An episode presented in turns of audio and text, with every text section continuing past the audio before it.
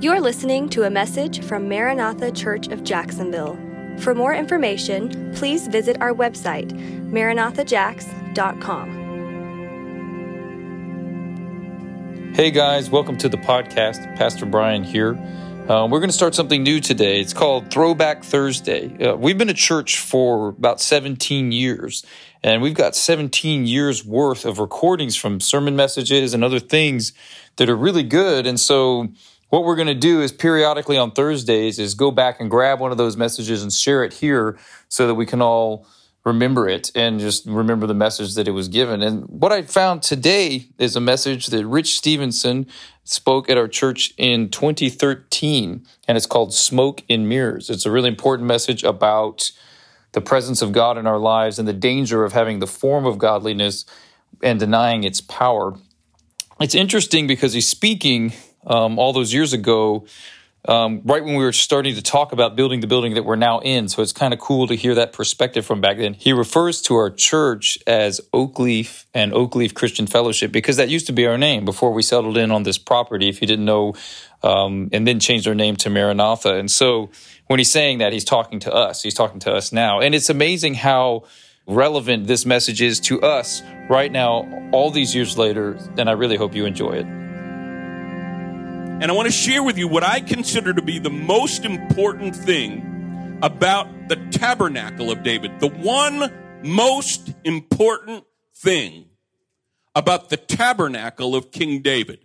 That's what the message is going to focus on. But before we get there, I want you to remember the tabernacle of Moses that preceded the tabernacle of David and actually continued beyond the tabernacle of David. And so I'm not going to cover everything about the tabernacle of Moses, but I just want to hit a couple of highlights. You remember that God prescribed a tabernacle for Moses to build as they moved across the earth so that people could encounter him. He said, I want to dwell among my people, Israel. And so I want you to build a tabernacle for me so that you can experience my presence. And Moses was faithful to build the tabernacle of Moses. And just a couple of things I want you to remember about the tabernacle of Moses. When you entered into the tabernacle, you entered into the outer court. And one of the most prominent pieces of furniture in the outer court of Moses' tabernacle was the brazen altar, the glowing bronze altar where sacrifices were brought and made to God. So I want you to picture that in the outer court of the tabernacle of Moses, there was a bronze altar so that people could come and offer sacrifices so that their sin could be atoned for. It's where they were released from their sin.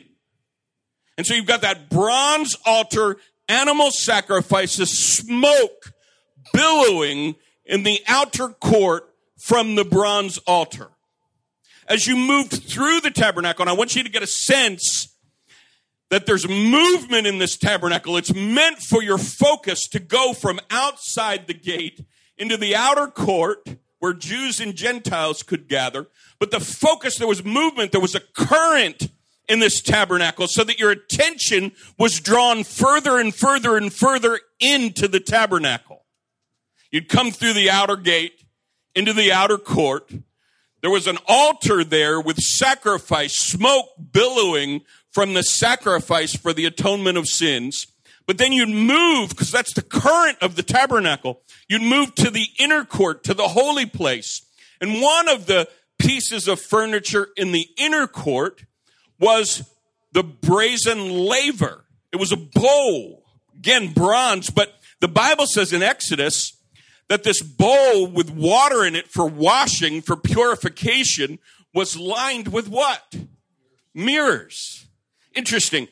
As the priest would come and ceremonially wash themselves in this brazen bronze bowl, it was lined with, they could see themselves as they washed ceremonially in this purification ritual. Outer court, altar, smoke, inner court, bowl, mirrors. The current just pulled your attention, though, into the most important part of the tabernacle, the Holy of Holies. And there was a curtain that separated the inner court of the holy place from the Holy of Holies. And what was the most prominent piece of furniture in the Holy of Holies? The Ark of the Covenant. And in the Ark, you remember, signs of God's power and his provision, the Ten Commandments. A jar with manna in it.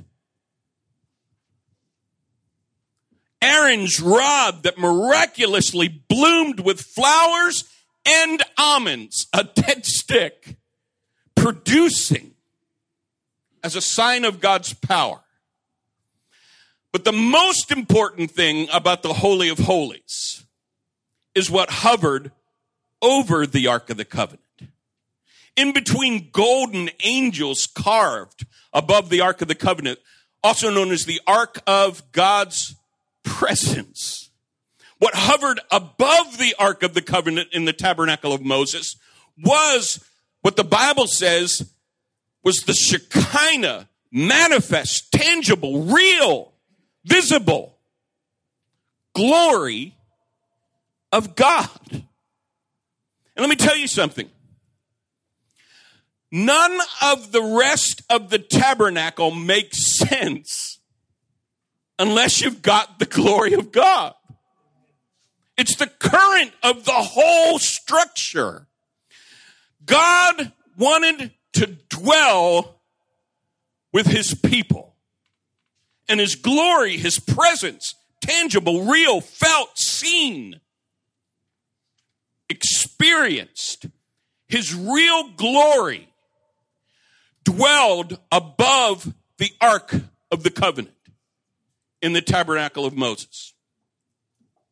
All right, we're going to scan Israelite history and bring it to the present day and even to the end of this age. And then we're going to focus on a key passage of Scripture in just a few moments.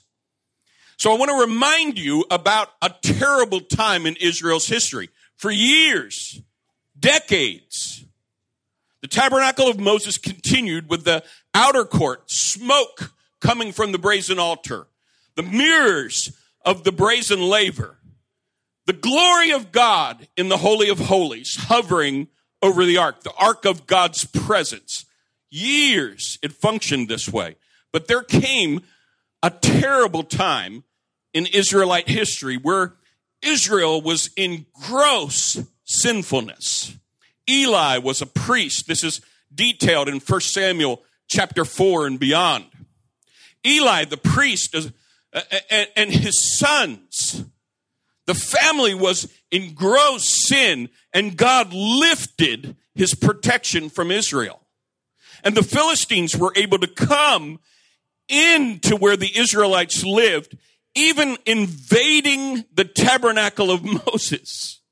I want you to get how awful this is, because even in the Holy of Holies where the Ark of God's presence was, the high priest only entered there once a year, and he had a rope tied to his leg in case something happened to him, because nobody else was going to go in there. They were just going to pull him out.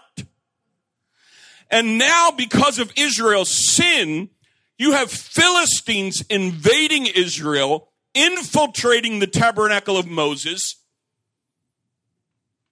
going in brazenly and taking the Ark of the Covenant.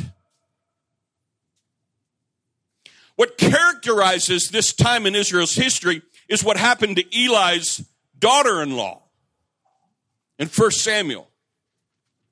She's giving birth at this time, and when she has the baby, this is what she names the baby: Ichabod.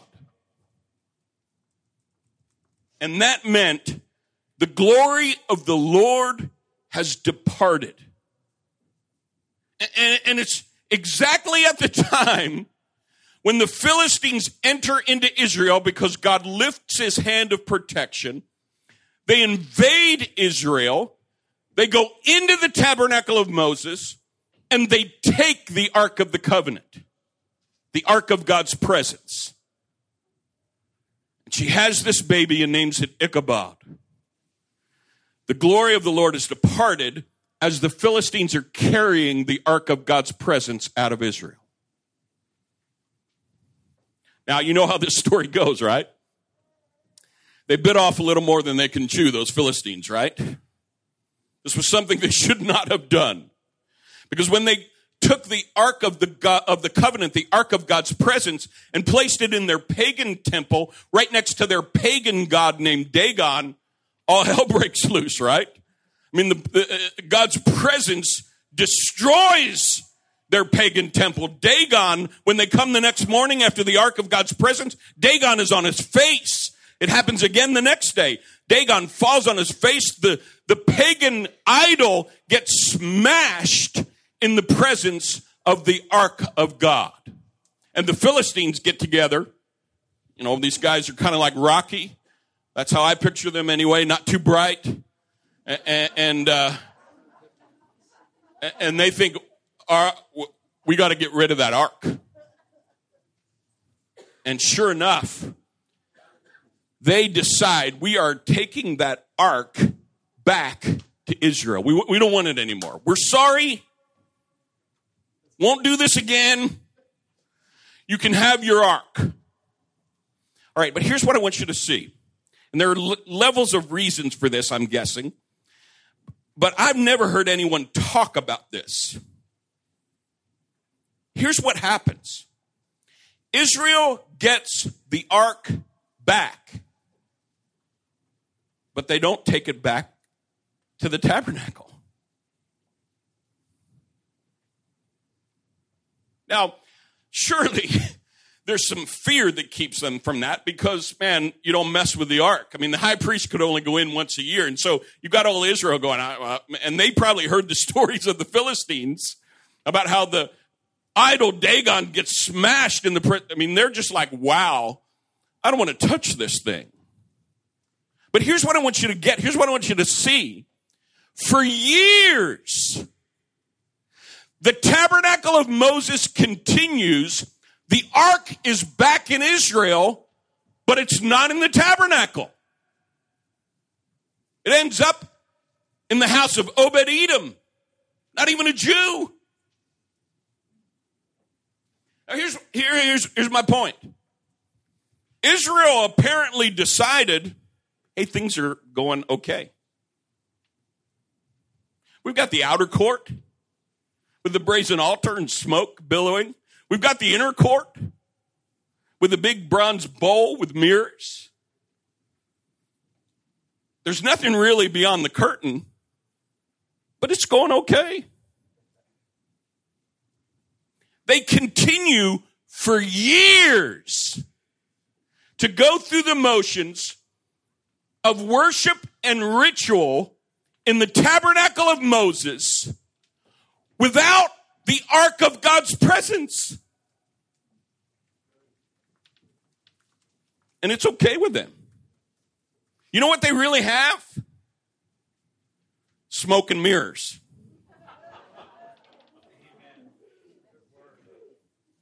That's all they have. But here's the thing that's haunting to me. That's enough. Smoke and mirrors. It doesn't make sense when you understand, does it? Everything moved to the presence, to the ark. But they have a tabernacle without the ark of God's presence. And everything continues to operate. Now, that is, of course, until David becomes king. And because of how God had formed David, he's the first one that's able to say, hey, the king doesn't have any clothes in that time. This doesn't make any sense. Why would we go through all the motions of sacrifice and ritual cleansing without the ark of God's presence? This doesn't make any sense. And so David decides that he's going to bring the ark out of Obed-Edom's house because the Lord shows him how much he's blessing Obed-Edom. Man, he's got the deal. He's got the ark of God's covenant, the ark of God's presence in his house. And the blessing of God is just being poured out on him. And David says, well, this isn't right. This doesn't make any sense. This is crazy. And so David decides that he's going to establish the very center of worship in Jerusalem as king. And he prays and gets the Lord's approval to get the ark from Obed-Edom and bring it to Jerusalem, where David establishes what's called the Tabernacle of David. And we see this story, and I'd love for you to read it. Read it again if you've not read it in a while. It's in 2 Samuel. Look at chapters 4, 5, and 6.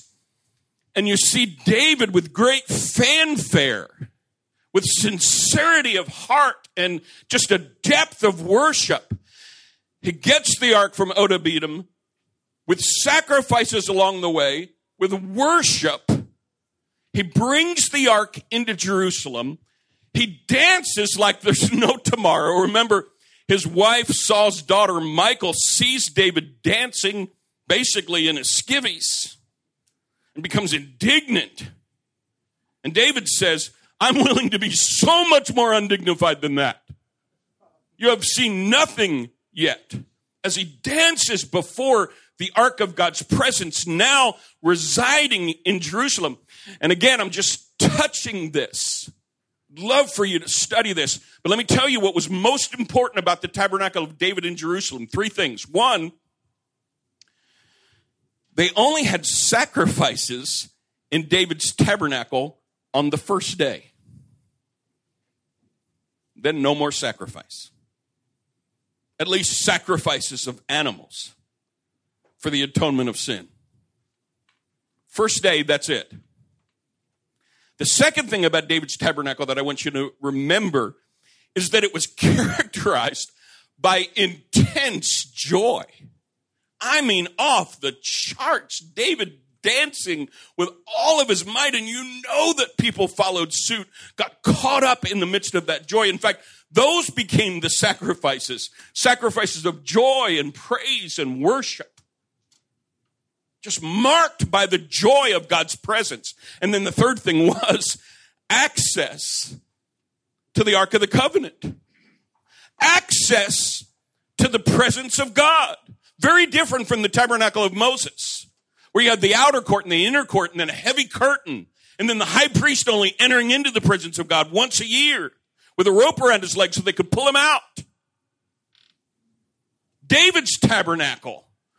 Sacrifices on the first day, then no more.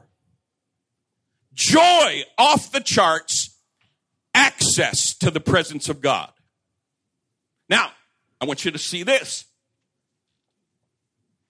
The tabernacle of Moses continues through this season on another mountain. Simultaneously, while you've got the tabernacle of David in Jerusalem with the ark of God's presence, you've got the tabernacle of Moses on another mountain. Smoke and mirrors. Now, let's go even further through Israelite history, even past the Temple of Solomon, which tries to incorporate Tabernacle of David with Tabernacle of Moses, but in due time becomes pretty much Tabernacle of Moses. And that continues even to the ministry of Jesus. In fact, the ark becomes absent of Israel's temple in the time of Jeremiah. It's stolen again. And we don't hear anything about the Ark of the Covenant after the time of Jeremiah. Until, of course, Indiana Jones. Nobody knows anything about the Ark after the time of Jeremiah. So what that means is, even in the time of Jesus, you've got smoke billowing from the brazen altar, the mirrors of the brazen bowl laver, and an empty Holy of Holies. And it's just continuing. And apparently it's okay. smoke and mirrors. I'm a little unsure about this because I've never heard anybody talk about this before. All right, so remember what happened on the cross. Jesus, the Lamb, slain from the foundation of the earth. At the same time that lambs are being slain in the temple on the brazen altar. And when Jesus is hanging on the cross, something significant happens in the Holy of Holies. Do you remember? We see this clearly in Hebrews. The curtain separating the holy place or the inner court from the Holy of Holies is torn from top to bottom. Now, Hebrews, it's clear, this is primary.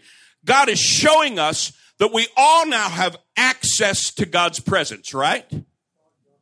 But I also wonder whether a secondary purpose was God saying, hey, nothing's in there.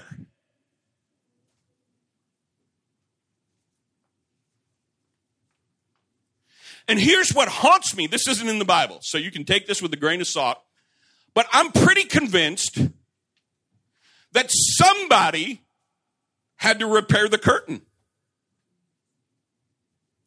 I want you to think about that. Because temple worship continued. So there's a trustee somewhere in the mix. You remember that word, those of you that are Methodist background? There's a trustee in the mix that, oh man, somebody's got to fix that curtain. How would you like to be the guy in history that sewed the curtain that God tore? That is a terrible legacy. I hope he becomes a believer. And I hope it's not hard for him for eternity to have to be the guy that says, yeah, I saw the curtain torn and thought, this is wrong. We got to sew it back up.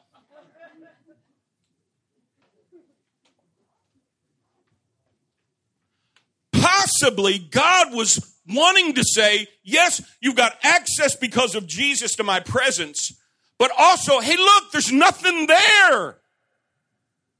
Don't go through all of these motions. It's just smoke and mirrors. The key is my presence. Now, finally, I'm going to read scripture. Turn with me to 2 Timothy chapter 3, because we get some insight regarding the church at the end of this age.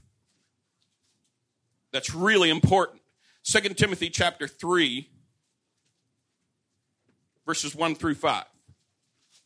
This is what the church is going to look like as we approach the return of Jesus. 2 Timothy 3, starting with verse 1. But mark this, there will be terrible times in the last days. People will be lovers of themselves, lovers of money, boastful, proud, abusive, disobedient to their parents, ungrateful, unholy, without love, unforgiving, slanderous, without self-control, brutal, not lovers of good, treacherous, rash, conceited, lovers of pleasure rather than lovers of God. Listen to this. Having a form of godliness, but denying its power. Have nothing to do with them. Smoke and mirrors. Having a form of godliness. Tabernacle of Moses without the ark. Repaired curtain, even after the death of Jesus. This is what will happen. Apparently, there is continually a group that are very willing to go through the motions without the power. Decided it's okay. Not worth the risk of having that ark around.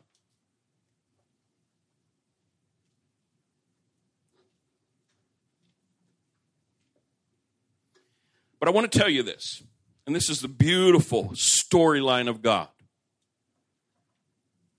in almost every generation, there's a remnant of people who get what David got. So 100 years after the Tabernacle of David, when the Temple of Solomon is going through the motions, Jehoshaphat gets it. They get how important the presence of God is. 150 years after Jehoshaphat, Hezekiah gets it. How important the presence of God is. 100 years after Hezekiah, Josiah gets it. Another 100 years, tribe of Judah come together. They get it. They restore worship that's centered around the only thing that makes worship make sense. Presence of God. Amos in his prophecy in chapter 9, verses 11 through 13 says that this is what God will do at the end of the age. He'll rebuild the Tabernacle of David. James, I don't have time to go into all of this, but I want you to get that what all of these folks refer to is not the Temple of Solomon, but this makeshift, temporary Tabernacle of David. That's what Amos prophesies about. God's going to rebuild that. Listen to this. When the first century church, after the ministry of Jesus, is at its most crucial day, Jerusalem Council, Acts 15. What does James, the head apostle, reference? Tabernacle of David. Now, through the ministry of Jesus, it makes even more sense. It's only one day where sacrifice was necessary. Tabernacle of Moses is continuing to offer sacrifice after sacrifice after sacrifice. But James refers to the Tabernacle of David because there has now been a once and for all sacrifice for the sin of the world. No more need for sacrifice. James understands that the mark of a New Testament community is joy. Even in terrible circumstances like the persecution of the early church in Acts 8, the community was marked by joy, by abandon in their worship. James understood, like Hezekiah, Josiah, Jehoshaphat, Amos, that worship only makes sense when the presence of God is in the center. Everything else is smoke and mirrors.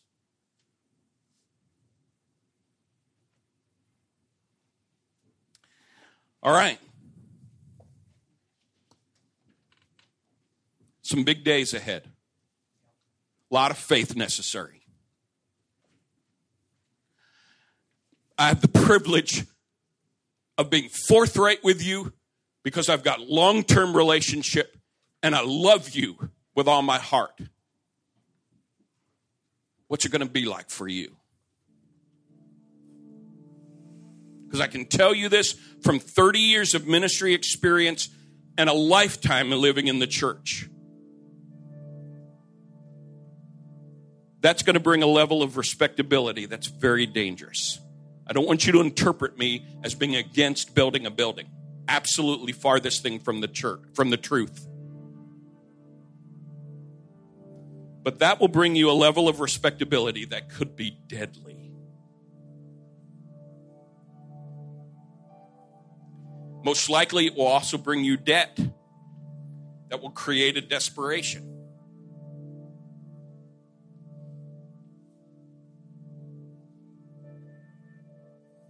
It will most likely bring you growth, which could also be a real problem. Awesome and painful. Because you know who the first round of people might be that come into that building? The ones who've known about you and drive by because they're aware of church. And a church without a building is going to want stuff from me. And most Americans go to church to have their needs met. 89%, this is a long ago. I don't know whether it's still true. But over a decade ago, 89% when asked in America, why does the church exist? The answer was to meet my needs. Church that's renting can't meet my needs. As well as a big church. It's got a lot of power and influence. There will be forces in this next year that the enemy will use to change the very DNA of Oakleaf Christian Fellowship.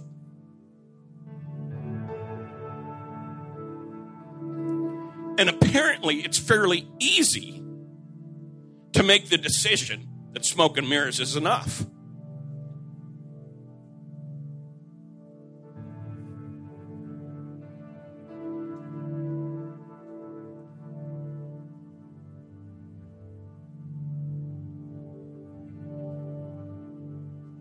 So I want to challenge you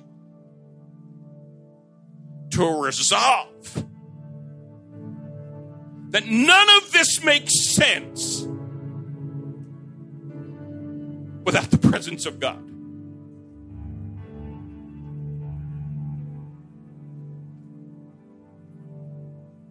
In the grand scheme of things, and please, I'm believing with you for provision and growth, more people coming to the kingdom. I want all of that for Oakleaf.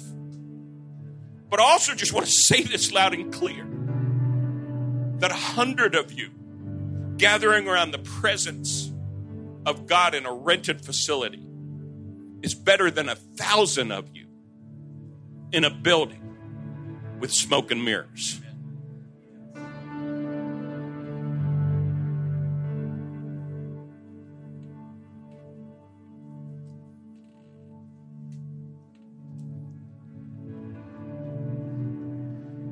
What about each of you individually? Because the truth of the matter is that the presence of God is so rich and real, not only because Brian is awesome in worship leading, and Jeff is one of the most gifted men I've ever encountered. But the truth is, I've seen this, I've learned this, I've watched this. Giftedness can only take a church so far. If there isn't a convergence of people who get it, it's not sustainable. So what about you? What about every one of you individually as a carrier of God's presence? What about you right now? The way that you're living right now today.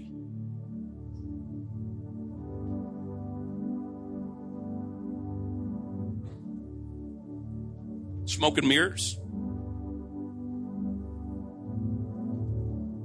Going through the motions. Keeping the face.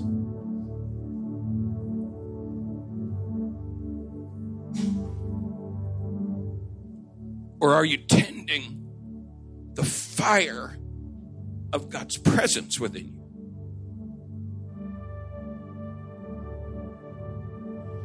That's what will carry you through the days ahead.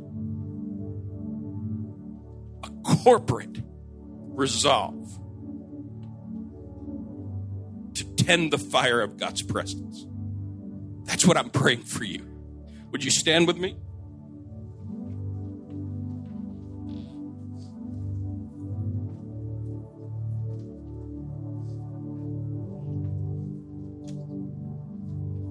I don't know how to say this so that it carries the weight of what I feel for you as a church. When Tanya and I first realized that God was in fact leading us to focus on the Malachi Network only, 100%. You know what our first question was when we realized we were free agents geographically? We can do this anywhere. One of the first things that Tanya and I asked each other was, what church would we like to go to? And both of us answered, Oakleaf. That's where we would like to go. And we pursued living here. I looked at houses online because of what God has deposited in this place. And I want you to treasure it.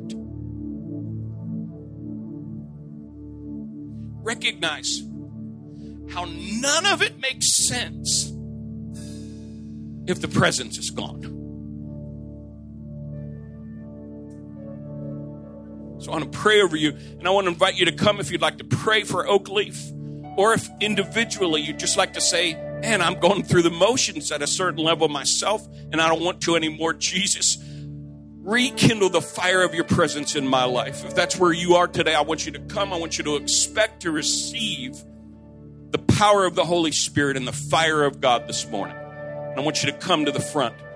Heavenly Father, I pray God's richest blessing on this church family. And I pray for a resolve. I pray for a clarity in the mind of every person to get the tabernacle of David and how God is restoring it in the church today. And it will be a force against many who have the form of godliness without the power. So, Lord, I pray today the fire of God would come in individuals. And I pray, Lord, there be a collective yearning for this church in the days ahead to maintain the priority of God's presence. And I pray this in Jesus' name. Amen. Would you come as we worship?